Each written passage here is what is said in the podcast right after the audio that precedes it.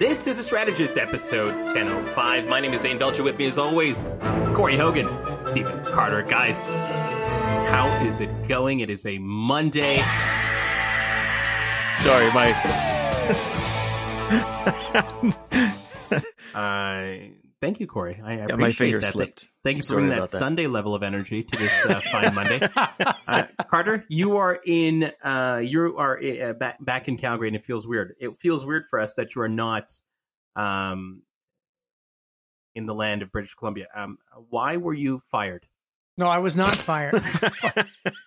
I have been in Surrey for about th- four weeks, and uh, Heather decided it was time that I came home, and so here I am. And, uh, and you just found a nice masseuse.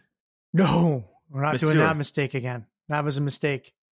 What Not is doing this, why, why Massage was there a very long? Corey, you should have cut him off last time. I had to. I had to bear through that. I, you understand the the joy of having Carter around is that if you cut him off, he doesn't take it personally. He just bounces right back Bounce right the back, next baby. second. Yeah, I'm going to be honest with you, Zain. I Yeah. wasn't actually aware we were recording Yeah. when, uh, when it Yeah. went live. There you go. Well, that's fine.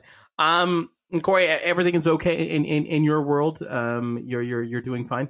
I I think so.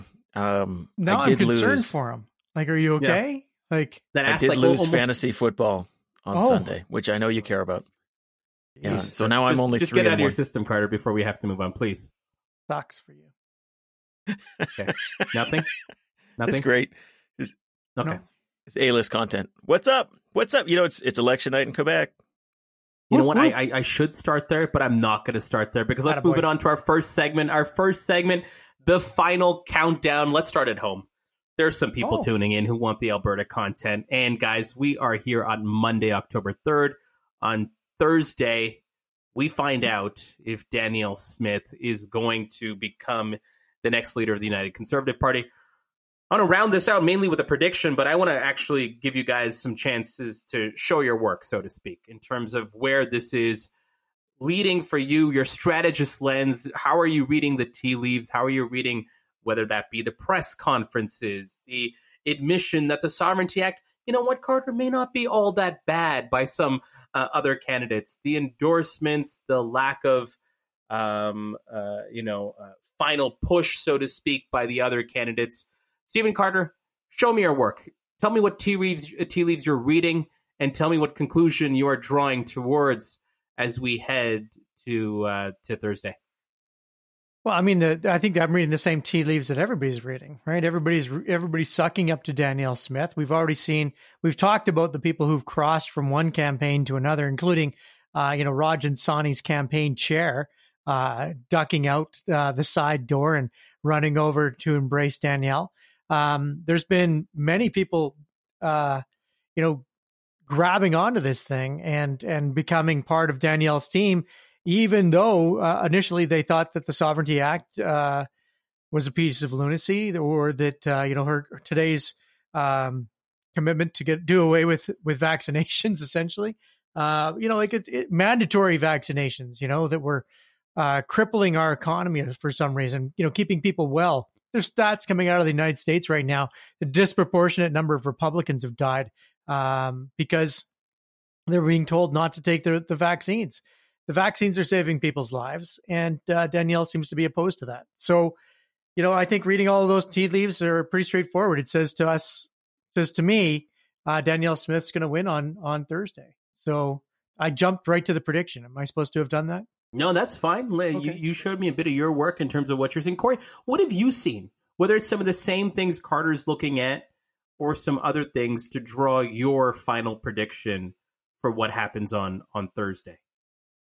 There's no question that the consensus view has become Danielle Smith is going to win. I don't think you'll find many pundits. I don't think you'll find many Conservative Party members, UCP members, who think otherwise. I'm not 100% sure how everybody has become so very definitive about it. Um, there, are, if there are a couple of countervailing facts on the table, it's that the polls that we do have that are a little bit more member based and a little bit less Danielle Smith campaign based Mm-hmm. still show well Danielle Smith is likely to win is that she's probably around 40% and she's going to need a bit of a, a roll up as things go. Now, maybe that's true, maybe that's not. We have some limited data points on that. But if it is true, it's not impossible somebody else wins, especially as a bit of anybody but Danielle fever overtook everybody in September. Um, so yeah, you know, it's it's one of these things that I think everybody is acting very definitively about. Maybe it will be just a total crushing result. Uh, maybe it becomes self fulfilling at a certain point. I'm less convinced. Like if you ask me to put a bet, even money, I would say Danielle Smith probably wins this thing. Mm-hmm. But you wouldn't have to give me the craziest odds to say, okay, I'll I'll maybe take some Travis Toews action there. Weird phrasing. I regret it immediately. Yeah, I, yeah, but no, I'm really upset. I am Let's but I stand quote. by my comment. Yeah. And one of the things that Get makes me, me think Toews action. Put on a shirt. Go ahead, Corey. Go ahead. Yeah. One of the things that makes me think that's not crazy is sort of what Stephen was talking about, which is we haven't seen an exodus of MLA endorsements that were currently with Toews. There's been relatively few and mm. relatively stable. And uh, yeah, for reasons we've talked about a few times, it's a lot harder to switch on somebody once you're there. Of course. Of course. But there is as we've discussed, a bit of game theory there. And there is some value to switching if you think it's a sure deal and being one of the first switchers rather than one of the last. I don't know. I think people are still hedging their bets within the caucus, or at least just deciding, you know, it's well, this is probably eighty percent. It's not hundred percent, and um, and so maybe I'll take kind of the same view. That, that's interesting to me, Corey. I, so so just so I'm clear, you're saying still smart money one to one odds you're taking a Danielle Smith victory, that the confluence of all the commentary and all the other proof points that you've seen would still yeah. be there. But the reasons well, you might be against is the lack of switching in terms of uh, caucus endorsements. Is there anything else that, and, and like the 40% that you've kind of seen the polling, yeah. you've added that. Anything else that makes you think that um, this could actually be a multi round vote, that this Danielle doesn't have it in the bag? Like anything else that, that kind of sticks out at you? was simply that uh, I don't even think Danielle Smith thinks it's going to be a one round vote. It does seem mm. to be uh, destined to be a bit of a roll up here.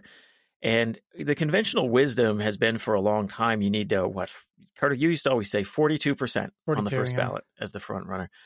Will that hold in this peril or, or a polarized world where there's clearly right wing candidates like Todd Loewen as well as Danielle Smith? I mean, actually, it's so crazy to say because it's not like Travis Toews is some sort of progressive conservative, no, right? No.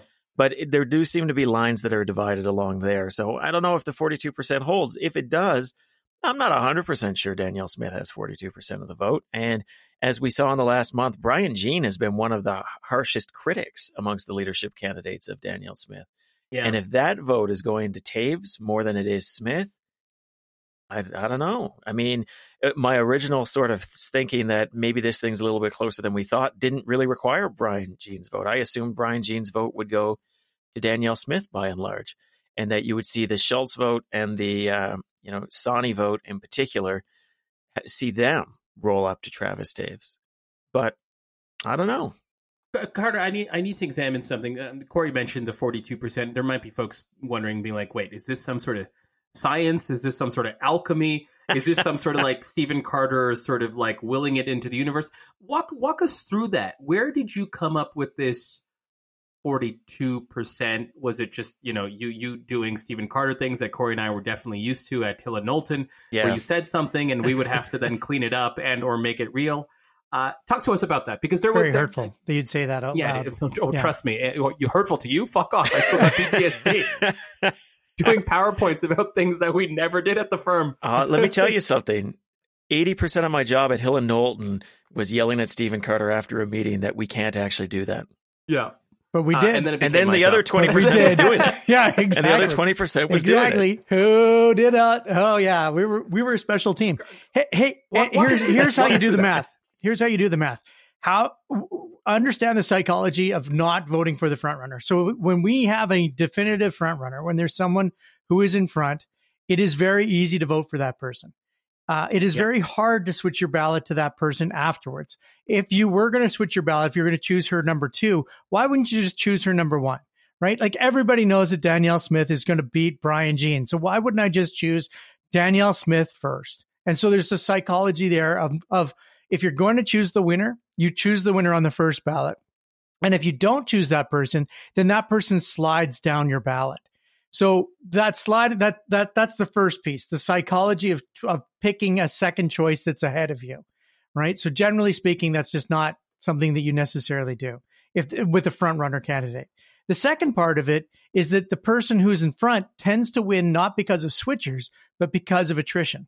And so attrition is when you when your ballot no longer has a viable candidate on it. So Corey and I both marked our ballots. We're going to choose Rajan Sali, Sawhney, Leela Aheer, and Todd Loewen. So those were our three choices. Oh my God, all three of them came off the ballots one, two, three, but there's still four more people competing. Those, our ballots no longer count. They're no longer given to someone. So that is now an attrition. So you've lowered the denominator of what it's required to get to 50%.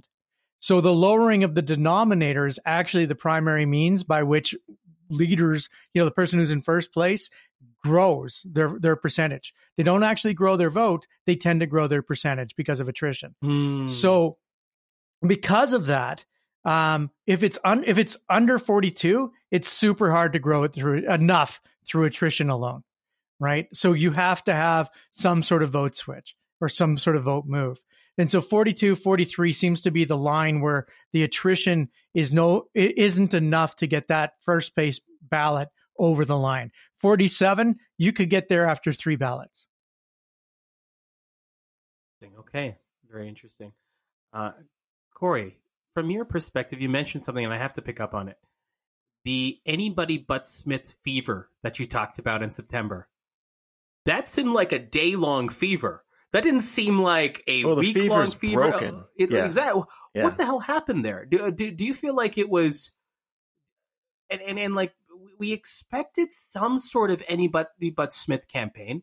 It certainly started to take off, and then it just cratered. It it it died.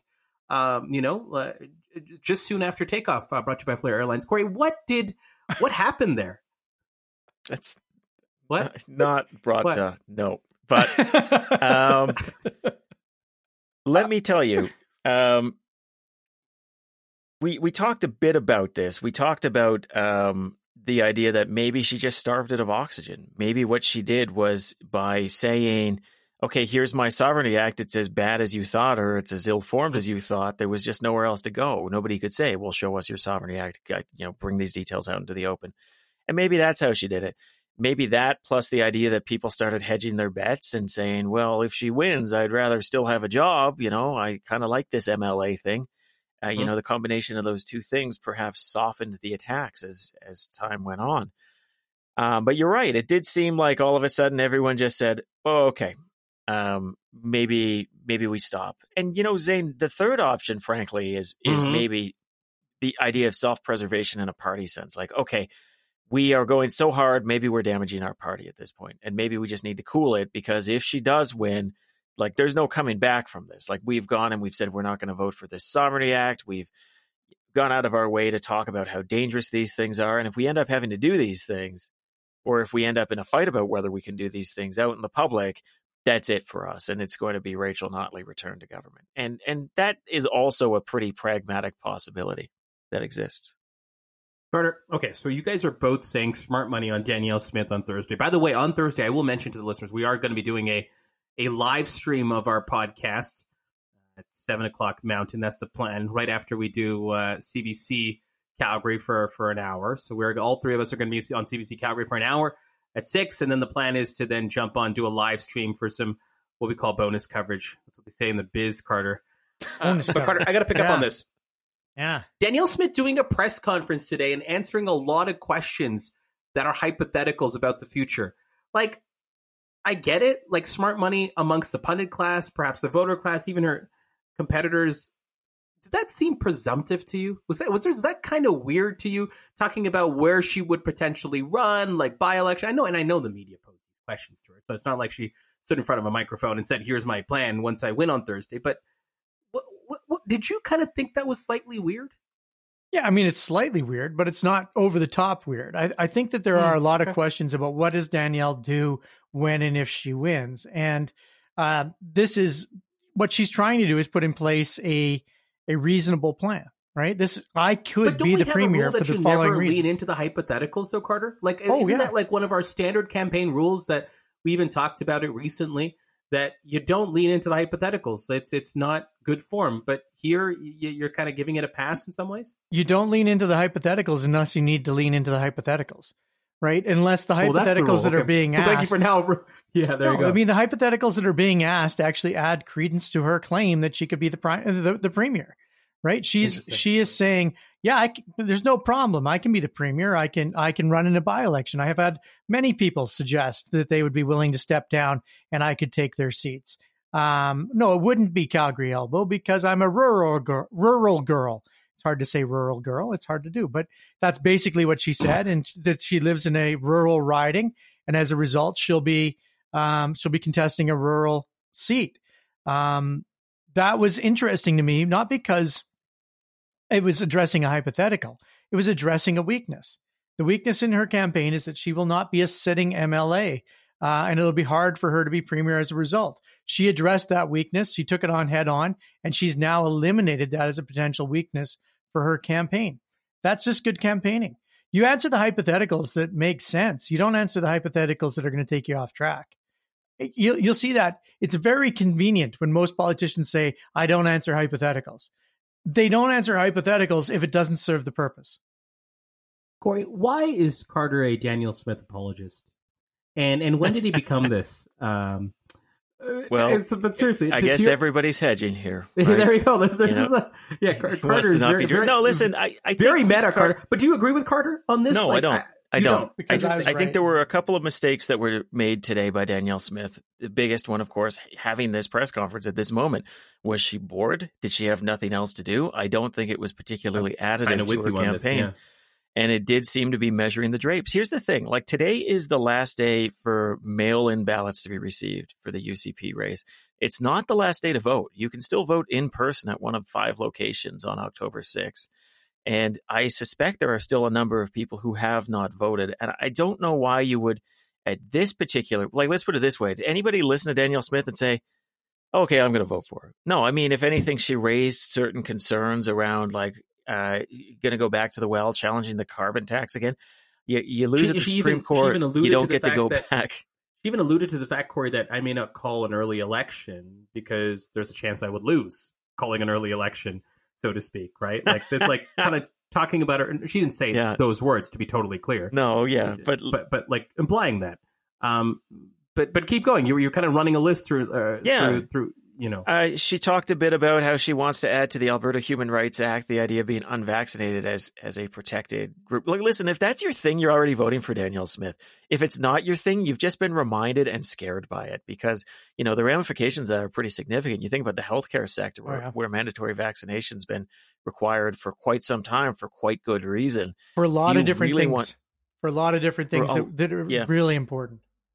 yeah like you know this this is something that that is pretty fundamental to that basic standard of living and life expectancy we have here right uh, vaccines are one of these miracles whether it be measles or pertussis or any of that where we live longer as a result of this and now we're we're saying it's kind of optional in some of these settings where there are high risk patients around i mean it's just the whole thing is a bit crazy but that's the risk. The risk is that somebody hears that and says, "Well, you know, I was pretty disengaged. Everybody had said not really worry about her, but now I'm worried again. Now I'm worried about some of these things that had come up." So it felt to me a lot like jumping back into the fire after getting out of it in September. Don't see the point. Now, is it going to be like this massive material thing? I don't think so. I think maybe we're talking about one or two percent. But if the scenario that I've weaved here is accurate, one or two percent, it's possible the game is one or two percent. And But- so why why mess with it? Like, what's the upside? I don't see the upside. I, I agree with Corey there, Carter. I want you to kind of, you know, refute what Corey said here, or kind of, you know, give your take on it because he makes good sense. It's the margins of one or two percent. It, it doesn't look like great form uh, in in in many ways. Would you have done the press conference to begin with if you were advising her? Like, I know the messaging is something you don't agree with in the sense of what she's talking about. I think that's fair to say for all three of us but would you have advised a tactic? Because you you you seem to argue that some of the hypotheticals she answered today helped her with that broader audience. I do think that they helped her with the broader audience. I think that her being. You think today was a net positive for I her? think it's a net positive. I do think that she's got some crazy positions. I think that the vaccination position's nuts. I think that the carbon tax position's nuts. But uh, and I think the Sovereignty Act is nuts. I am, I am all over those those positions, but I am not in a position to say that you know that it wasn't better for her to look like someone who was ach- achieving the premier's chair, and that's what she's achieving is the premier's chair. So, um, I think that that's the point. The point is that she wants to be seen as someone who can be the premier. And for that reason, I think that what she did today on balance was better. I think that Corey made some good points. Um, you know, he he made some good points about where uh, this could this could conceivably go off the rails. But I come down on the side that says that overall it was about her appearing to be a premier, and that was probably pretty good. Her getting treated like the premier by the media isn't bad. But would you have I- advised that she do this today? I, no, I wouldn't. I Hmm. understand what Stephen is saying, but if you take her at her word and she doesn't intend to go for an election until the spring and it's going to be May 29th, 2023, she can wait she can wait 3 fucking days, 4 fucking days to act like a premier. Uh, because, you know, otherwise you do risk upsetting a cart that seems to be really laid out for you. I, I don't understand why you would put that risk in at this point. I'm going to ask the, the same question Corey just introduced. Which what's her biggest risk between now and Thursday? Right, Corey's mentioned that people can still vote for Danielle Smith today. Yeah, right. Smart money with you guys, the pundit class, the political class, the chattering class, all those put together. It all seems to be converging, Stephen Carter, that this is a done deal. What's your biggest risk between now and Thursday? Well, I think that this is a different process. So, like when we won in uh, in 2011, uh, we had everybody voting on the on the day of the elect, you know, day of the count, right? And so everybody went to polling stations throughout the province, and those polling stations were super busy. And so, if you were saying something three days before, that was going to be a major major decision because that was going to be heard as everybody was heading to the ballot box. I mean, it's the same thing that we talk about, you know, in a general election. Like we have the Surrey election, the the advanced vote starts on on the fifth. You don't want to screw up and, and screw up your advanced vote. The difference is, in this type of a case, Corey actually has brought this up before. How many votes are actually left to be cast? Right, Corey has brought that up in different places as we've been Mhm, doing different mhm. leaderships. How many votes are left to be cast? And my argument would be, in this particular case, I'd already heard that they've gone over fifty percent of the membership voting. Um, I don't expect it to be anywhere near sixty percent. But let's just say for shits and giggles, it does get to 60%. That means that what, maybe there's 5% of the electorate voting? Uh, I mean, what are you giving up when most of the votes are already cast? What are you giving up? Mm. You know, this might this might just be some pre-positioning, taking the t- taking it early. Um, do I advise her to do it? Probably not, but still, I don't think it was as bad as Corey thought it was. Corey, jump in on this. Yeah, so I do generally agree with, I guess, myself, because you're quoting myself from an earlier one. How many votes are, are left to be cast? But the big difference here is when we were talking about the Conservative Party of Canada leadership race, it was you could only vote by mail. And so when you started getting into those final days, it's it's like there's relatively few people who are waiting to mail at the absolute last minute because Yeah. there Mhm. are risks and you don't know how long it's going to take. The big difference here is there is an in-person option there is an in-person option. So there is going to be the type of voter who's like, oh, I'm just going to go in person, right? Yeah. How many? I doubt that many because I think for most of the race, the expectation was just vote by mail, but a few, a few will, and uh, and it's going to be a little bit different. I I think your percents are not necessarily wrong. I think five five percent of the membership is probably the total high end of what I think would Yeah. vote on the last day. But again, game of game of inches potentially. Carter, final question here, and I was going to wrap up earlier, but this this this press conference, I can't get over it. And and I, what does it say about? Okay, I think you may have answered this in some way, but I'll ask it anyways. What does it say about Danielle Smith's instincts, her political instincts? I think her Because I think it, you and you you and Corey may have different things to say about that, but I think that's the heart of uh, what I wanted to get to with the press conference question. To be totally honest, and I'm finally getting there now, which is what did today say about her political instincts? Because I think it was presumptive. You don't, but so so spell it out for me. I think her political instincts are trash. I think that this could have worked out for her, but I don't think that this is a good political instinct. I think that the political instinct, she's chasing 20% of the electorate, hoping to win a majority government. And I think that that's that's a ridiculous way to try and I mean I'm I'm watching people do that in Surrey. That doesn't work. I mean the only way you can choose you can chase 20% and hope to win is in a leadership. But her leader, you know, she's going to become the leader. This is a leadership. Isn't No, it's not a leadership. It's not a leadership. You don't just become the leader of the party to trash. You don't want to be the Kim Campbell. You do not want to be the Kim Campbell. I mean, arguably, and I don't agree with this argument, but I'm going to put forward the argument that has been put forward by Pierre Poilievre's people. Pierre Poilievre's people have said we have enough time to recover from this disastrous leadership and the policies that he's put forward because we have three years to start to pivot towards what the general population wants, and we will Are they see the saying pivot. that? Because Yeah, I don't not- think they're saying that at all. I think they're saying double down on what we just more of what we, what we just did for the last It several suits months. my narrative, guys. So we're going to go with that. Okay. keep, keep, Jesus. okay. No, not okay. Not What do you okay. mean not okay? Corey gets to be inconsistent all the time. Why do I have to be consistent now? Yeah, but he's way more articulate when he does it. Okay, it's true. It's true. Um, My point keep is going, simply going. this. You're, you're, get, you're getting somewhere. You're getting somewhere. Yeah, Maybe. this is my point is this.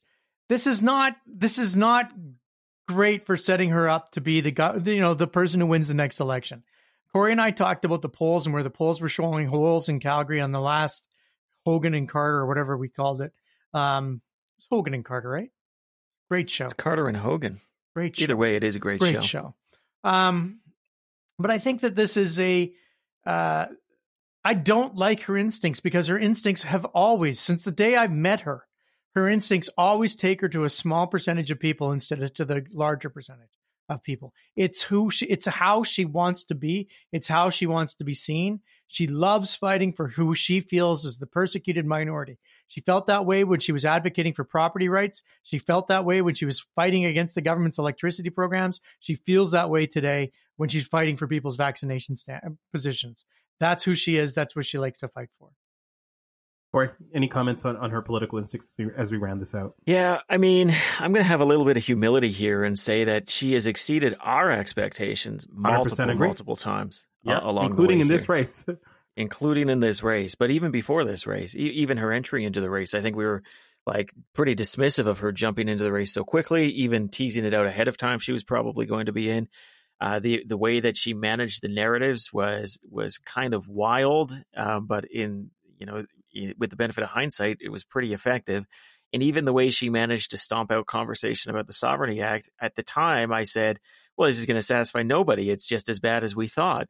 But it it just it sucked all the oxygen out of the room. So uh, is it is it intentional? Is it accidental? At a certain point, it doesn't matter. She's just she naturally finds herself in these politically advantageous situations. Now, hasn't always worked for her. Of course, there's an election that Stephen Carter and I will remember quite well, 2012, where it all sort of fell off the rails for her. Uh, you know, at the last minute here. Absolutely possible that happens again. Uh, probably again, smart money wouldn't be that it falls off the rails in the leadership, but yeah, she has set these ticking time bombs for herself all over the place. Nonetheless, we've said so many times, you know, you got to do these things in sequence, right? And you you don't want to paint yourself into a corner, but you can't worry about winning the general until you've won the leadership. And she's decided this is how she wins the general. And if I, you know, if that scenario I spun out was accurate, if it is close, and I'm not saying it is for sure, right? I don't want to be misunderstood on that. Well, then her barely getting over that hump, that shows that she ran a pretty optimal strategy. Maybe she wouldn't have won at all if she hadn't. So in that sense, maybe it's not so wild what she's doing.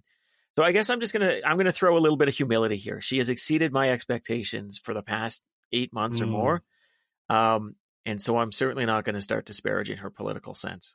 Well, you can certainly catch the non-humble versions of us once we we think we know the results on Thursday, which we'll be doing our live stream, 7 p.m. Mountain Time. That's right, Stephen Carter. 6 p.m. We're on CBC Calgary just- uh, to talk for the hour. Yeah, Carter, you want I'm to just jump in in on shock something? You want to talk? Do you want to talk? Do you want to talk about Pierre Poilievre's pivot strategy? Go ahead. Yeah, I'm yeah. shocked that, Tell that Corey has humility. I've never seen it before. Not think it was me fake. either. It's a little weird. Yeah, Yeah, was, that was, was totally that came fake. off as increasingly insincere. If you ever want to know if Corey's made for politics, uh, the answer is no because uh, that didn't deliver, Yes. Corey. And some coaching Fair required. enough. Fair enough, Do enough. some bridging Yeah. and flagging for you. Let's move it on to our next segment. Our next segment can't let go of Legault. Stephen Carter, Francois Legault is back, wins a majority government tonight in Quebec. Uh, his party, the CAQ, has has secured a resounding win in the Quebec legislature. But Corey, that's not the full story, is it? Because I want to use this as a jumping off point to talk about, well, not necessarily Quebec, unless you guys want to talk about it a bit. And if there's anything interesting, Corey, I'll let you go first on that as our um, French Canadian Quebec correspondent. Um, but yeah, chief chief yeah. correspondent, chief francophone correspondent. Yeah, thank you. Which is actually we've expanded the title. This is pretty good. I'm not even a francophone, but uh, no, uh, well, I appreciate that. On this podcast, you are. You got two yeah. barely two barely unilingual people in Carter and I. Exactly. Um, we barely get so by in English. Lean on you, Carter. Corey, I want to talk. I want to talk more broadly about political parties. You know, I want to talk about uh, the the resurgence, one might say, of the conservatives in Quebec. Uh, kind of tie that into maybe a broader themes that we're seeing across the country in terms of fickleness of voters around political brands, where we kind of stay on brand health on political party. Are they as robust or as uh, can we be as romantic about them or sentimental about them as we have been in the past? But talk to us about Quebec first. I'll give a bit of a roadmap to the listeners, but give us your take on what you saw tonight in, in Quebec with Francois Legault. Yeah, well, so you talked about the first of all, Legault managed this pretty brilliantly, and he effectively ended the campaign where he began. He kept his opponents evenly divided, shockingly evenly divided. I was just pulling up the most recent percentages. So. Yeah, uh, you have Quebec Solidaire at fourteen point nine. Parti Québécois at 14.8. Uh, the Liberal Party, PLQ, is at 14.4, and the Conservatives 13.1. That's super tight clustering yeah. for opposition parties, and it's kind of. Do we know who's going to form the official opposition yet? As, yeah, as, as for sure we do. It's going oh, to be okay. the Liberals. Liberals, um, yeah, okay. And and one of the okay, so you're you're stepping all over some of these interesting insights. I want to I want to lay on you. They're not that interesting, but you talked about the Conservative Party um, being uh, resurgent. And that's true. I mean, this party basically didn't exist until 2009, and it was taken over and it was used to, um, uh, well, effectively be a vehicle for Eric Duhaime, who is going to, uh, you know, be this champion of conservative values. Now, he lost in his riding. As we are recording, uh, it looks like they may have been totally wiped out, not gotten a single seat, despite getting just a like percent of the vote behind their their opponents there. But uh, TBD because we're still waiting for results from both Beauce North or Beauce Nord, I suppose, and Beauce South is pretty close, but I think that one's probably locked up at this point. Don't think it's called. Both could potentially go conservative. That would be interesting because then they would find themselves in the in the House, uh, the National Assembly. But um, let's talk about these other ones here. Like the mm-hmm. Liberals have basically become a regional party. They are only competitive on the island of Montreal yeah. and, and, some areas outside of Quebec or of uh, Ottawa. And um, they, well, they managed to get 23 seats, which is not too many less or fewer than they had uh, going into this election. I think they, at this solution they were at 27 they're they're running fourth and fifth in I like most of the rest of the province. Like they are just they're just way run off the table. Uh, you have uh, Quebec Solidaire, which is going to end up it looks like with ten seats, which is what they went into it, I believe. Uh, first time in a while they haven't actually increased their seat count. Parti Québécois almost wiped out three seats, but they were almost wiped out last time with seven seats. So we'll see mm-hmm. what happens there. But and you know at, at the top of it all, you got CAQ, who is just shy of 90 seats currently, right? Yeah. Uh, 89 seats. And what blows my mind about CAQ is they didn't exist two elections ago, right? I mean, yeah. you know, like they're, they're, they're this whole party that Legault just created around himself. You pick up the constitution of of that party and when you know what it says for leadership, like leadership election, just says Francois Legault is the leader of the party. Like that is hard coded into their constitution you know, and and down the road maybe there'll be a different way, basically. But for now, he's leader of the party.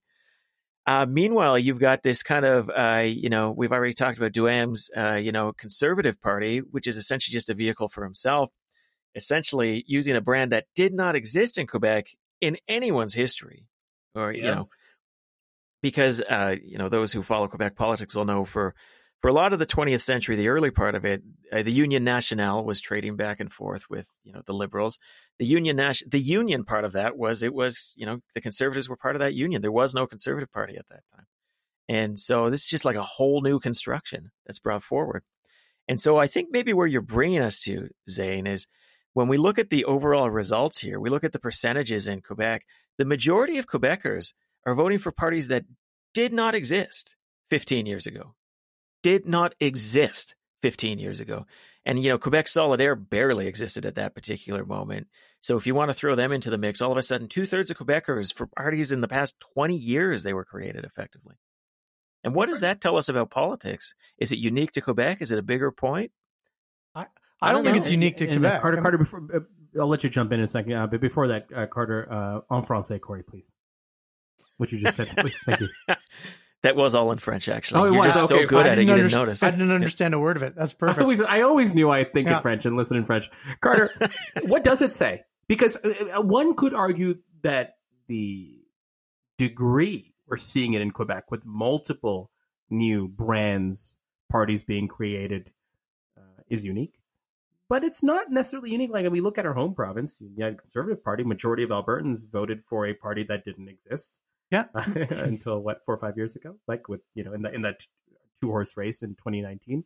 But your thoughts on this, Carter, uh, uh, from a party and brand perspective, and what it maybe says about voters, and what it says about the moment we're in. I think we're seeing more party fluidity, right? Like the uh, the the CPC didn't exist um, that long ago. The um, the the uh, the creation of even the Reform Party under Preston Manning. The we have fluidity in politics. Uh, we're now watching the the BC Liberals decide whether or not they should be B- BC United, which you know it, it it's we'll get to. We'll get. yeah, to, yeah. I mean, all of these parties are, are are forming, and I do think that it actually requires courage, right? Uh, say what you will about Legault, but it, you know, sure, it's almost dictatorial in terms of how he's created the party, but he created the party.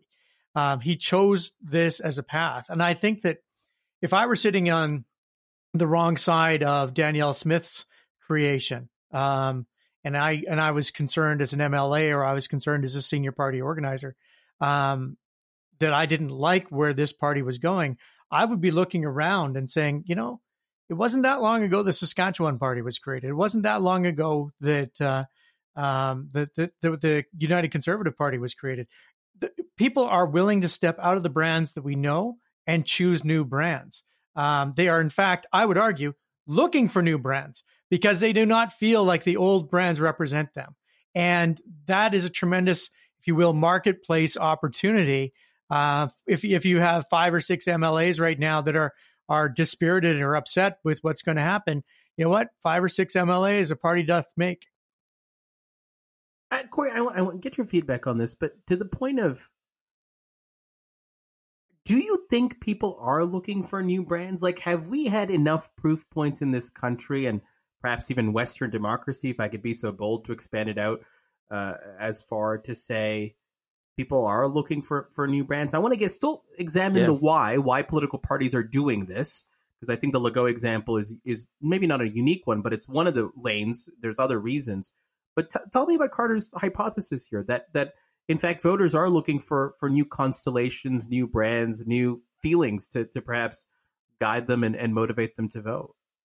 Um, I, so you might see this as a distinction without a difference, but for me, it's not so much voters are looking for new brands; it's that they're repelled by current brands. We are we are in a situation where negative partisanship rules the day. You're not defined by your love of party; you're defined by your loathing of another party.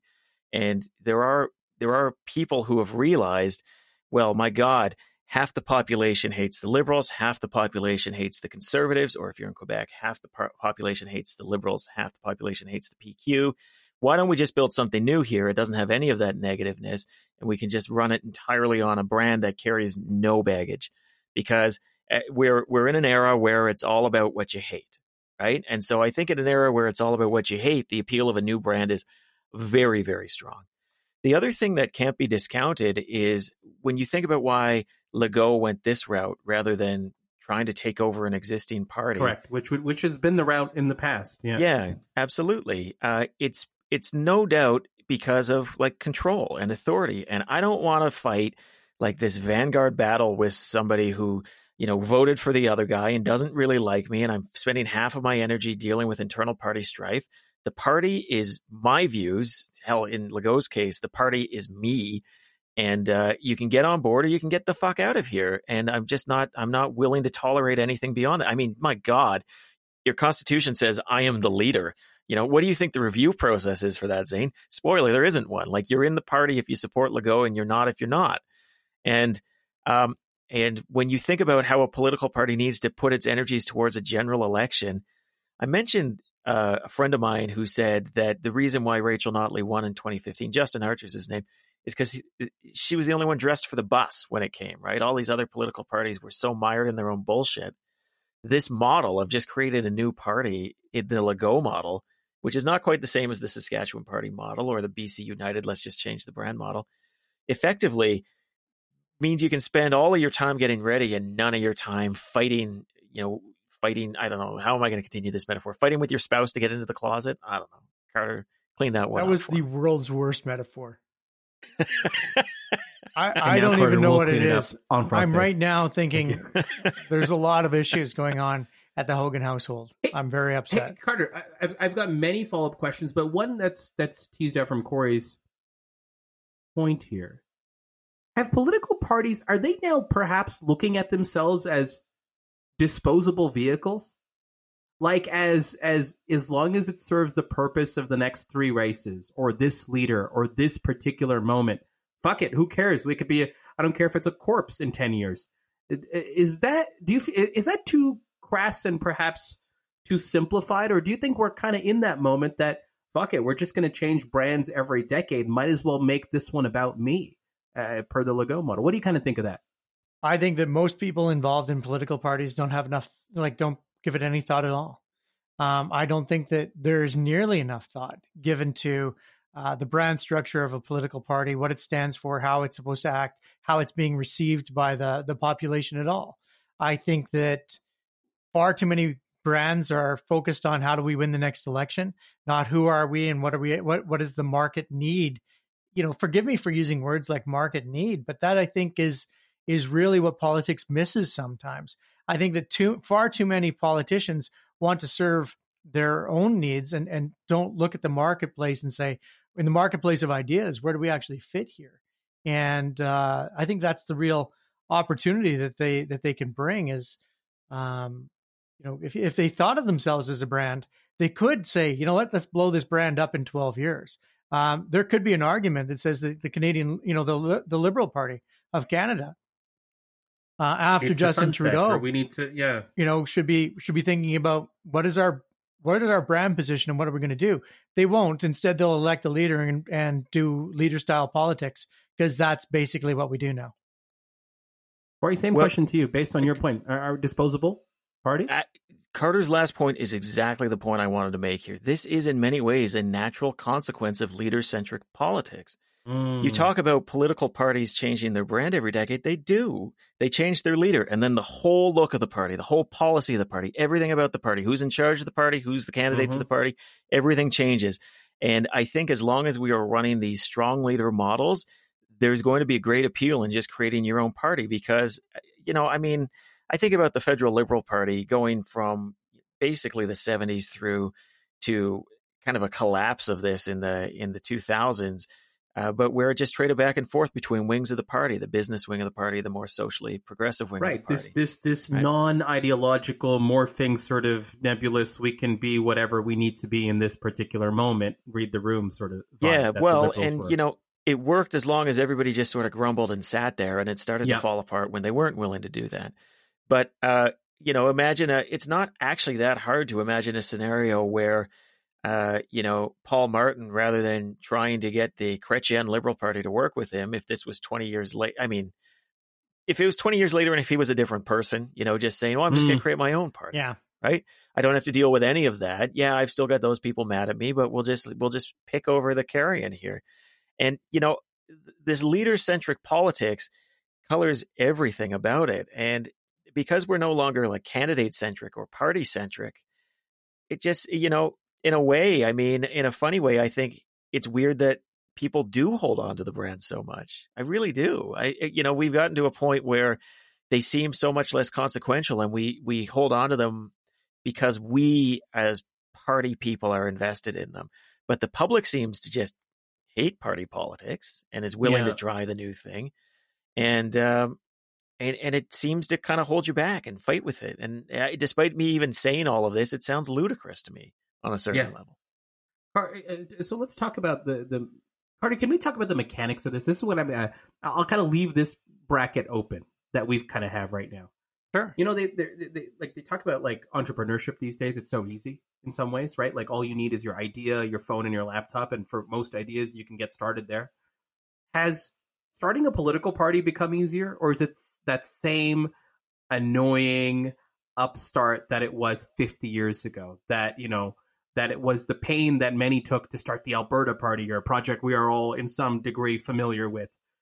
Like, talk to me about the pains of doing this because have we made it easier in some way to upstart a party uh, in terms of what it looks like, how to set up brands, how to set up operations? I want to get mechanical here because I think that's what ultimately also feeds the fact that we might see, at least in our, our political futures, a churn of brands and an introduction of of new upstarts. Well, it's not actually gotten any easier technically, right? So mm. forming a, a technical party is actually relatively straightforward. Um, you have to, you know, have candidates if it's an election. So you can form it during yep. an election where you need to have 50% of the candidates. You need three seats in the legislative assembly. So, you know, I was talking about this. Um, you know, if you've got five people in the UCP who don't like Danielle Smith, they can be a new party tomorrow. And that new party would be recognized by uh, Elections Alberta. The hard way of doing it is to complete a petition containing at least 8,473 names. Um, from eligible electors. And should we be worried you had that number at hand? Carter literally oh. leaps to that number. It's like he counts sheep. He he.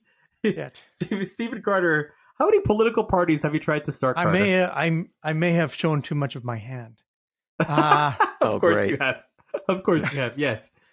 No, I well, mean listen, I can work the Google machine while he, while Zain talks as well as anybody, Corey. Uh, that's good. I'm um, proud of you. But the point of the exercise is that it's it, to do that last one is really quite challenging, um, because mm. now you're mm. looking for you know ten thousand people who want to put their names down on a signature on, on a petition to sign a political party. Uh, the the success rate in in Alberta has been very low for that. Um, traditionally, it's been done by people on the right. And the rest of the parties have been in place forever. The marijuana party or the rhinoceros party or the communist party. Mm-hmm. We actually, I think, have two communist parties. It wasn't enough to have one. But once they're formed, they're very easy to maintain. You just have to file the appropriate paperwork and ensure that you're raising money appropriately. They can they can live forever. Um, so once a party is formed, it's much easier to take over that party. And so that's what um, Brian Thiessen and Chima Nkemdirim uh, and a few others did when they took over the Alberta Party uh, around the time that uh, Naheed Nenshi was elected in 2010, 2012. Um, and that's why, you know, the Alberta Party uh, started to zig and zag into becoming a new a new entity um, at that time. It was not created; it was taken over. Uh, so it's it's hard mm. it's hard to do on some levels. Find three MLAs that want to do it. That's tough. Um, but it's sh- it's actually ridiculously easy on the other uh, on the other hand. Corey, talk to me about this. The mechanics of, of party upstarting, of startup yeah. starting up a party in that sense. Is it is it akin to like easier uh, to to start a business today, or to start your own little tech company, or is it just as hard as it used to be in your mind?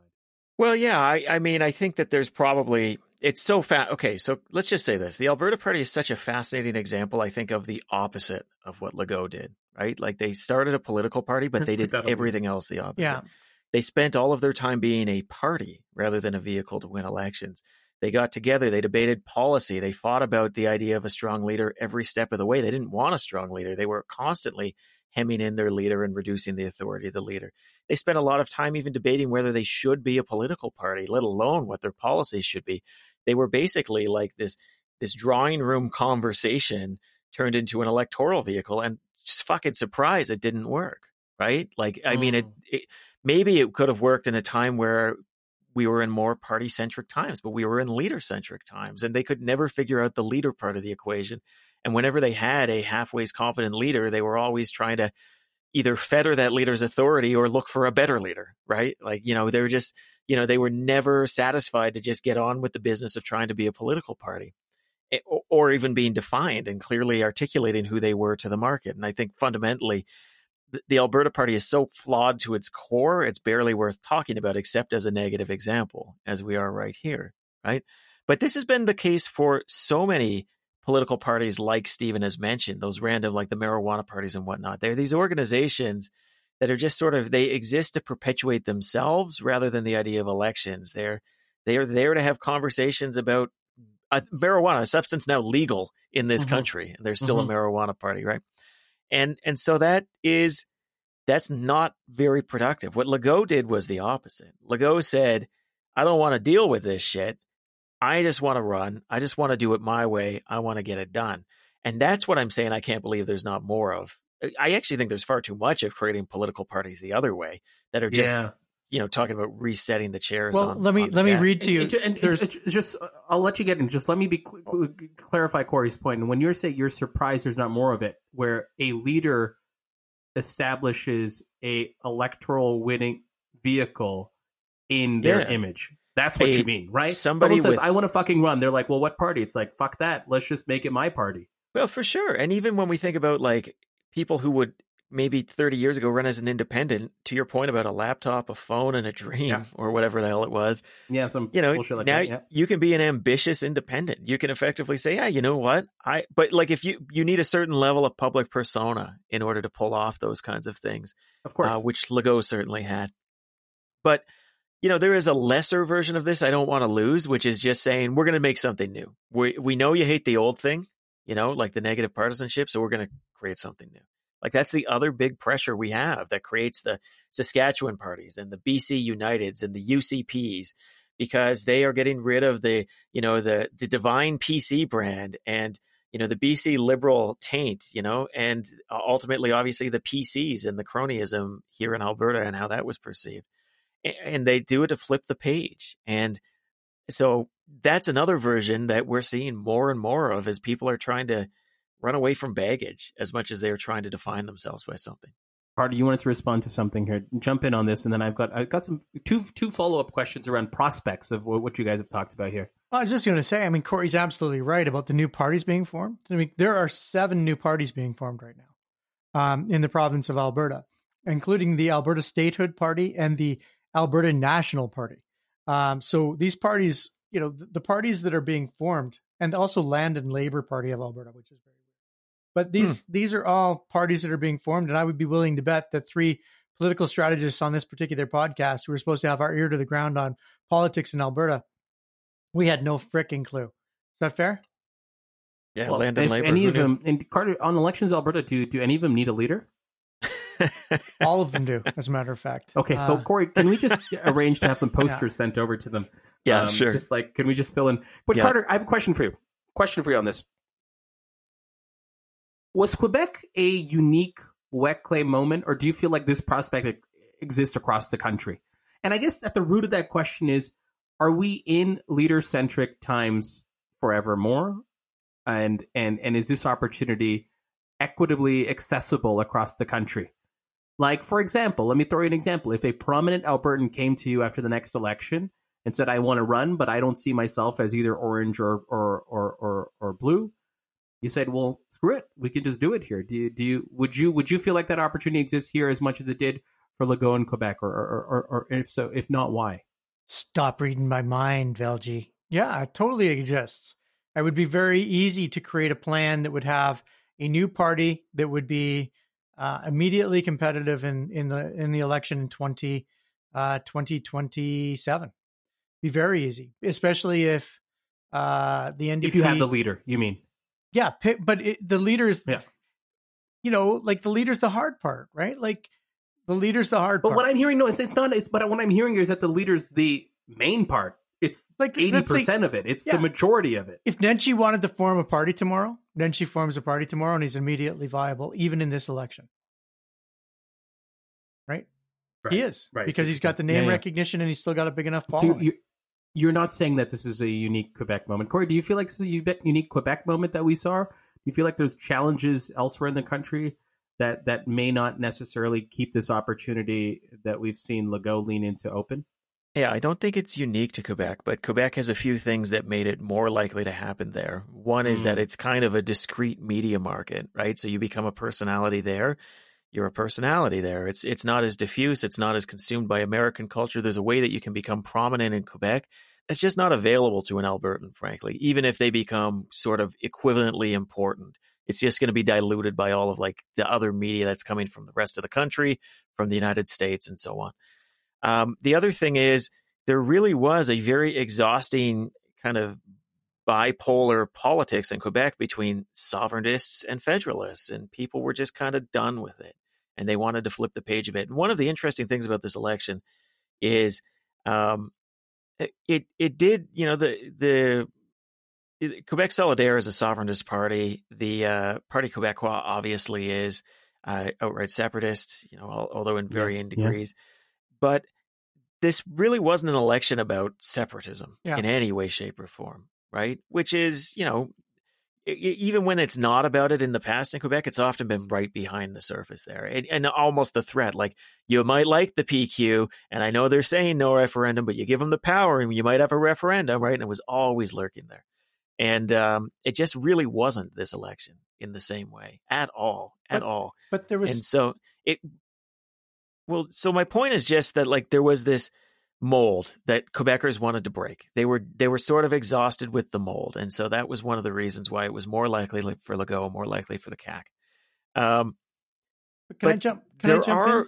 corollaries here. Yeah, go for it. But I you wanna... know, I'm I'm just saying it's possible in other places. Mm, I just think that it's really interesting. Like one of the core planks from the CAQ was uh, uh, pride, right? So the the pride of being from Quebec, the pride of being uh, in that kind of unique Canadian. Um, that was a significant part. I mean, it was, you know, I, and I just kind of quickly glanced through it, but I thought, you know, again, uh, I don't mean to bring everything back to the election in Surrey, but Surrey's always had this kind of inferiority complex to, to Vancouver, right? Um, pride is a fascinating thing when dealing with place. That's one of the reasons that the Saskatchewan Party's been so successful. It's very interesting to have pride of the place that you're from. Uh, and I think that that that, that is a uh, a fundamental element that pulled away from the sovereigntist movement because you could still have pride and remain in Canada, and that was something that Legault brought, uh, and that was one of the things they were chanting tonight when his victory was announced. Um, so it obviously had significant impact.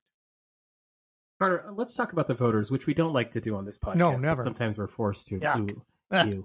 Um, does does this can I call this a new era, or do, can, can does this moment or does this opportunity present itself as as some sort of solution or at least band aid for those that we're hearing more and more across the country? To Corey's point, that you know, if they're partisan, they're negative partisans, or they just are tired of the old political brands, or they say even further, Carter, and I don't love this term, but it's used often that I'm politically homeless right? I just don't have a home. Do you feel like this moment, this opportunity, this ability to upstart behind a leader to create election winning machines that may not be parties, so let's see a downside there for electors in that in that particular way. But do you see this as hopeful for the voter, or do you see this as just another transaction piece that the voter has to feel like for a moment that they've got some control or see themselves in, but really its purpose is to is to get you to mark an X and then move on. Corey, do you have any sense of how many voters showed up in Quebec, and was it higher or lower? It was a little bit higher than last time. I think it was just under seventy percent last I checked, but I can I can track that down. Well, then I would suggest Zain that that you know, without really having done a bunch of work into the numbers, it does appear to me that new parties, new structures do avail new excitement, and and so, and people feel like they're in on the ground floor. Um, I do think that that's possible, um, especially when you're looking at younger people. Um, but I, I'm not. I don't have enough data to make that hundred percent a uh, a conclusion yet. I just, you know, I do think that people can see themselves in that. Um, mm. But I'm I'm dying to see, you know, how things ultimately unfold. I, would love to see a new political party here in Alberta. Um, I'd love to see a new political party in in, in BC. Um, and I think that there there's room for a new political party even in even in Ontario where the Ontario Liberals have been, and the and the, the Ontario Liberals and and the NDP have uh, have have struggled to capture people's uh, attention. Same question to you: Is this is there hope for voters here, or is this just another transactional electoral uh, election winning machine that that really kind of doesn't bypass the voters, but it just uses them for for for maybe temporary transactions. I mean, in a way, it uses voters the exact same way that political parties present themselves to voters. These these Mm. leader centric vehicles. You know, the leader's name on the sign. You're electing a premier. You're electing a prime minister. No, you're not. Right. Yeah, yeah, But- yeah, yeah. it, it- they you know there that is sort of the model that they actually get at the end of the day and in, in a funny way it's a little bit more honest now i don't i don't share carter's enthusiasm for new parties because unlike stephen carter i believe in a thing called vote splitting because we use first past the post and and you know i think one of the reasons why it would be less likely to happen in a geography like alberta is because it is so deeply competitive in in a high stakes way like there are major differences between the two major parties in alberta right Mm. um, and and so there there would just be a lot of frustration on both sides. Now, are there people who wish that there were options that were neither? Yeah, because I think we live in a world of high negative partisanship, and when we look at the negative numbers for leaders, they're super high. They're super high in Alberta. They're super high in the United States. They're super high in Canada. We generally seem to dislike and you know dislike leaders uh, more easily than we like them these days. But um, but you know, there's there's a lot at stake too. Uh, I think uh, one of the things that um, we should note is that this this often does not work too. But Mhm. you know, it's it's a, it's a shifting paradigm, and maybe it's not even brand new. Because I think back to the teens and the twenties when I wasn't alive, so maybe think back is the wrong phrase. But um, you know, we were creating new new coalitions, new parties. The progressives were all of a sudden thing. The CCF is a thing. Social credit's a thing. You know, it, it happened back then too in different ways. Carter And the- remembers it well. Yeah. and the relative stability of our federal parties, even our provincial parties, is kind of, you know, it's not the norm, I guess is what I would say. Hmm. But I do think that we are feeding some of this and we're creating some weird incentives by having such leader centric organizations and having parties that are perpetually fighting with themselves. It's, it starts to make the equation like of being a party, uh, you know, stalwart different. Like, does it make as much sense these days? Carter, the only way to solve uh, vote splitting, which isn't real uh, according to you, is uh, just get 42%. 42% and there's no vote splits. That's what I've heard. That's what I'm taking away. Let's move it on to our final segment, our over under in our lightning round. Stephen Carter, we do this for you. You are you are the best um, at uh, taking this segment, which should be about 30 seconds, and expanding it to several minutes. This is not uh, for me to. I did your entire Take any blame podcast the other day in like 48 seconds. I recapped it and was better in 48 seconds. Carter, this could take a while. I don't want it to take a while. If Okay. it does take a while, I will move it on to another episode. Stephen Carter, are you in or are you out on BC United? Out. Tell me why. I'm going to give you a Oh, bit of time. oh, Tell me you why. want me to tell you why now? Because Yeah, it sounds, gonna give you a it bit of time. literally sounds like a soccer team, and I just don't like. I, I think you- you've got um, a number of soccer teams. Would you have preferred United BC? Would you preferred United BC? Not sure. I like the United piece. I don't think that it Okay. really implies what what the the BC Liberals are. Um, I think they want to be united between the Conservatives and the Liberals, but I'm not sure that they are anymore. Um, you know, Kevin Falcon isn't that guy. Um, I would have preferred. Well, I'm not sure what I would have preferred. I don't. I haven't spent a moment's thought of it. I just don't. I would prefer that they don't sound like a soccer team. Corey, BC United, are you in or you out? Um, look, I'm out, but I'm not. I'm not going to be harsh about it. These are so hard to do. These rebrandings, and you've got to bring in all sorts of considerations to them. My big concern with BC United, besides the fact that yes, it absolutely seems like a soccer team, is that it puts the emphasis on the party rather than the voter. Right? Like, Hmm. you know, the attribute is I'm united. You know, rather than saying you're going to get policies of this nature or we're going to do this kind of thing for you. Like even when you think about, uh, you know, CAQ, Coalition for the Future of Quebec, right? It's the about the future of Quebec. It's talking about like a value proposition Yeah. to the voter. Exactly. That makes a lot more sense to me. Uh, and uh, and BC United is is like clearly a name of a party that's anxious about its internal politics. The same reason we got the United Conservative Party here in Alberta. Pretty navel gazing in that regard. It's navel gazing. And ultimately, if we think about the name as being part of the marketing, and if you're willing to treat it as part of the marketing and change it up as as the BC Liberals are doing, you should you should follow that thread all the way through and say, what does my market need? What are the people who are accessible but not currently voting for me? What are they looking for? Is it prosperity? Is it progress? Is it energy? Like I don't know what the hell it is, but this is the kind of thing you deep dive into with focus groups and Yeah. tests and and you you really you try to get a little bit of a bump out of it rather than pick a name that you think will just sort of keep everybody. I mean, it's navel gazing. I I could have probably ended it there. Eh, Carter, I want to I want to pick up on something Corey said here, and I know this is the over under in the lightning round, so I'm I'm now kind of yeah, undermining my, my hatred towards so you about quickly. This. He said, "Yeah." what do you think of why is the CAQ the only party that, at least that I know of, and you can correct me, that actually explicitly uses the word coalition? I found that fascinating, like from the perspective of just acknowledging we're a coalition, acknowledging that there's like we're, we're stitched together, that you can be different. And often we talk about that on, with our inside voice, right? Like, what is our coalition for the X party? How are we going to? What is? Well, you're just your your baseline thoughts. They don't have to be deep because they never are. Um, but your baseline thoughts on on on this concept of it being coalition with your outside voice. I just thought that was interesting. Now that Corey just mentioned it. Well, I think that that's what they're trying to do with United as well. I mean, they're trying to bring some sort mm. of a, you know, if you were to, you know, you have a place here because we all fit here. You know, that is the that is the message of the coalition word. And I think that's also trying to be the message of the United. I think Corey's point is bang on. Corey is is is right. Those are more reflective of the internal politics than they are of the external politics. The coalition does seem to have more of an outward focus, and and it also seems to denote how it comes together. Right. Um, you know, I, again, I think that the Corey made a very good point about the future, right? Like, what does this party exist for? And I think that the parties that we have, we've lost the sense of what liberal and conservative mean.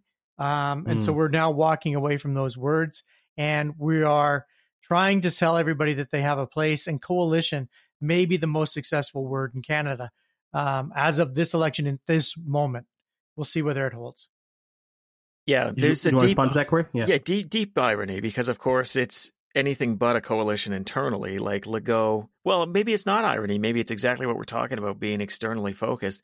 But Legault runs it like a dictator. But coalition is a way of saying, I think the name is brilliant because it's like saying we're not asking you to be a partisan. Being a member of a coalition seems like mm-hmm. you're keeping a certain autonomy over your political of yourself views. and what you bring to the yeah. table. Yeah, absolutely. And then to talk about Quebec's future, we were just talking about this logjam between liberals and Parti Québécois, and it's it's like it's a way of saying stop arguing about the past. We got to get on with it. We got to talk about the future. Like Legault was a PQ cabinet minister, mm-hmm, right? Mm-hmm. And he just said like, no, enough of that. We're like, we're moving on. Yeah. And so I think it's a I think it's a really inspired name. They do so many things in the marketing sense right in Quebec. We were talking about this a little bit earlier. This is a good example of that. They've mm. they've they've treated it like a creative brief and they've run down a name that that says the things they needed to say. Boy, I'm going to stick with you on this.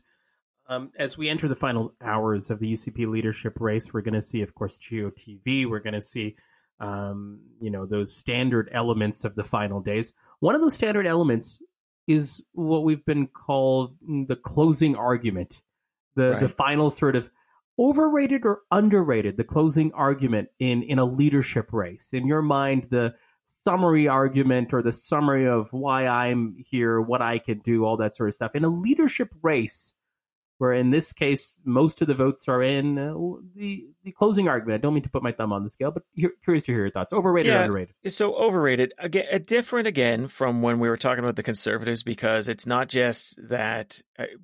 Back, you know, with the conservative race, it's like the lowest information voters are the least eager are going to be the ones to get it in last, and you know how many of those are there, and blah blah blah. I mean, run the tapes if you want, but in this case, I think it's overrated because there is more risk than reward. And and I think mm. that's the problem I have with Danielle Smith's commentary today. Uh, you go out there and you summarize things that were controversial. Don't be surprised if you bring back the controversy. And you know, there's there's some risk there. Carter, same question to you. Closing arguments, overrated, underrated in your mind? underrated. I think that in general, you need a closing argument in the last three days because people make up their minds so late. In the specific instance of this particular leadership, I think that the closing arguments were probably should have been made two weeks ago and designed to be a little less controversial.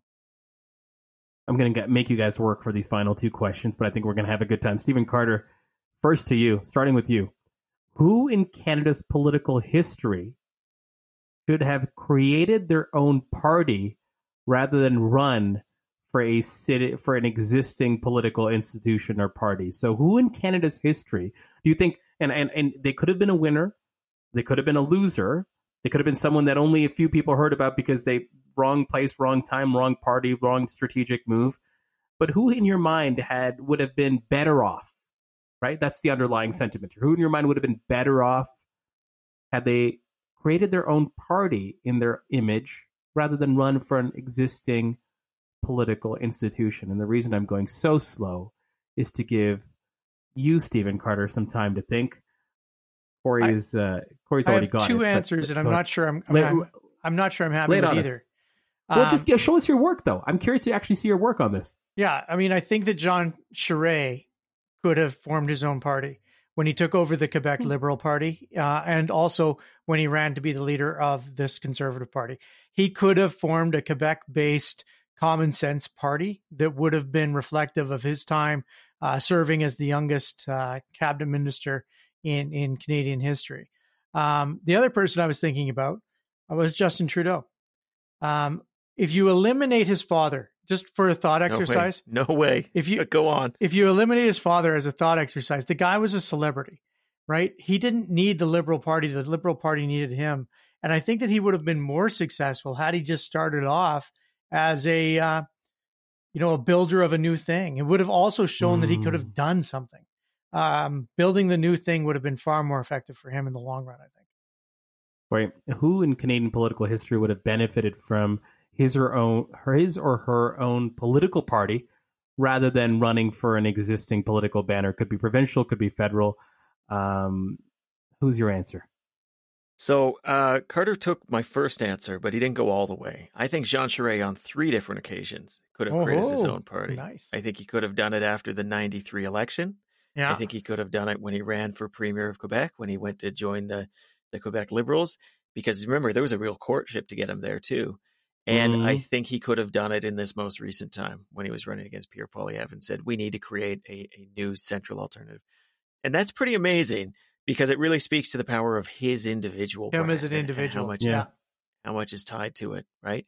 And it, it, you know, he was this young cabinet minister. There was this moment where the conservatives, the PCs, I mean, were just wiped out. There were two seats. It would have been very easy to walk away and say, "We're building something new," right? Yeah. How how the hell hard would that be? And um, and similarly, I think with the the liberals, you could have shaken things up in Quebec. That one's probably the hardest lift, frankly, because that was quite the infrastructure at the time, and it was so soon after um, uh, the Quebec referendum. I think it would have it would have just made everyone anxious to think that like this champion of uh, you know uh, like a united Canada was being monkeyed with in that particular way. The other one also not too far away, but I think is illustrative of the type of person who really succeeds when they create their own party. And and in a way, I actually think this would be an utter disaster as well. So I hesitate to put it on the table. Kevin O'Leary, Oh, Given a- a guy like Kevin O'Leary, who just instead of spending all of his money to lose a leadership race, creates a party and gets a certain type of individual who says he knows business, he knows what he's going to do. There's a model there. I you know I almost could have said Brian Mulroney. Because he was also a- Mulroney. Yeah. But like he was also like just a party operator in such a smooth way. Like I think it would be not making use of all of his skills. Corey, I'm going to stick with you for our next one. Give Carter a bit of time to think. Who, right now, on the current Canadian political playing field, so this is an active player. They could have high profile, low profile. They could be provincial. They could be federal. Would you want to take and say, "I'm going to make your own"? You, you need you need to get out of this. You need to get out of this system. They could be a leader of a current party. They could be a cabinet minister. They could be, a, you Yeah. know, they could be an uh, opposition. They could be government. Doesn't matter. That you'd want to pluck out and say these institutions, these brands, these colors, these uh, current models are not working for you. There's a party in your image, your DNA that we're going to create. Who would that be for you, Corey? With the, if I can say, the active players, the active roster of of of, of Canadian politics right now. Yeah. So having thought about it for exactly 15 seconds, I'm going to say Mark Carney. Oh, You think you think Mark shouldn't lean into the liberal brand? Well, I'm I'm saying that there's an opportunity for Mark to create his own brand. Um, and you know, there's a gap that we've identified between a, a more increasingly right wing conservative party and an increasingly left wing liberal party. And if you could get some of that establishment and the support ar- around you, um, I don't know. I mean, it's. I think your odds are better than taking Freeland on head to head if it's something you actually want. That's an interesting one. I mean, Carter, when I said active roster of political players, I guess Corey's right. Like speculated political players and or currently, you know, participating in politics. So I'll, I'll allow it, Corey. Oh, okay. Yeah, yeah, I'll allow it. you know, Carter? the sanctity of the system I know is really important on this show. So. it, it matters. It matters. Carter, your take. The active political roster. Uh, Let's let's include the rumor mill that Corey is, has has uh, addressed and, and plucked out from, but also the active players. They could be they could currently be leading a party, and you'd say, you know what, you're actually better off shedding this dead weight and and being your own thing. Uh, they could be a cabinet minister. They could be federally. They could be provincially. They could be anywhere across the country. Stephen Carter, who is it for you? Well, I mean, I think that, um, you know, if we were looking locally, Don Iveson was someone who I certainly thought had that that skill set to lead a provincial party uh, and build it in his own In image. his in his own image. That was Um, not one of the. yeah. Gregor Gregor Robertson out of Vancouver always struck me as someone who didn't fit. You know, he's running Vision Vancouver, which had a left of center bent to it, but it didn't fit straight into the Liberals or to the NDP. Um, you know, I think that you can look at these big city mayors and say, okay, there's something really interesting there. But I guess the the big one, and the big one especially now, is probably John Tory. Um, John Tory would have the capacity to step in and build a new progr- what What is this nonsense? what is what what are you talking It's like you tuned out on John Tory's popularity and overall vibe five years ago. He is so just sort of popular. coasting. He's so popular. Everybody loves John Tory, right, Zain? Yeah, you remember when he ran a political party?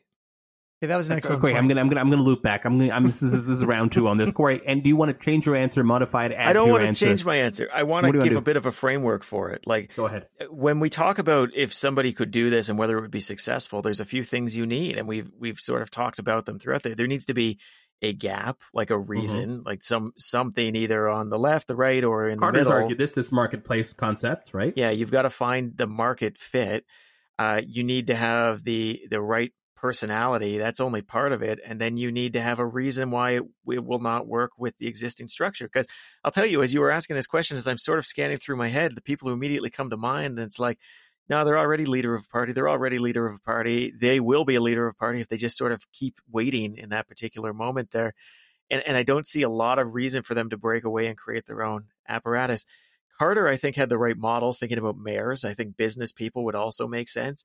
But it's people who, you know, are not necessarily coming in with any party currency. If they got to build it anyways, why not build it for themselves? We done. Carter, you wanted to close, finish this out here. What yeah, gonna- I mean, I, you gonna say? I was I, I thought of another person, and that's kind of like the the Shannon Phillips of the world. Um, Shannon, I think, has always been someone who you know I I was trying to think of someone who existed inside of a political party. Um, Mhm. and I not for any, I'm not implying by any stretch of imagination this is something she's thinking of, um, because I, I think she fits very comfortably within the NDP. But I also think that she could make a case that she could lead a more rural, more, um, more Southern Alberta style of left wing party. Fascinating. Final question to both of you. You guys both said Danielle Smith on Thursday. Over the course of the last hour, any changes uh, of uh, perspective, change of heart, change of mind, any uh, reflections you've come up with, or are you both locking it in at the end of the show that Danielle Smith will win on Thursday? Carter, to you first. I've never been wrong on a prediction. Corey. uh, I, you know what, I, I'm not locking it in. I think um, it's likely, but you know, if anybody out there wants to give me good odds the other way, Let me just tell you this. This is why Corey never makes a like Corey hedges everything. Corey, is there oxygen in the atmosphere? Yeah, but I mean nitrogen. Nitrogen's the big there's a lot thing. of nitrogen too. yeah, I, you gotta look at the nitrogen in the atmosphere. You know, yeah, I'm not gonna make a definitive statement here. I am. That's a wrap on episode 1005 of The Strategist. My name is Zain Velji. With me, as always, Corey Hogan, Stephen Carter. That We'll was see you next time. that was the wrong button again. Do you want Yeah, to okay, try that's again? No, I don't. No, I think we're good. We're out.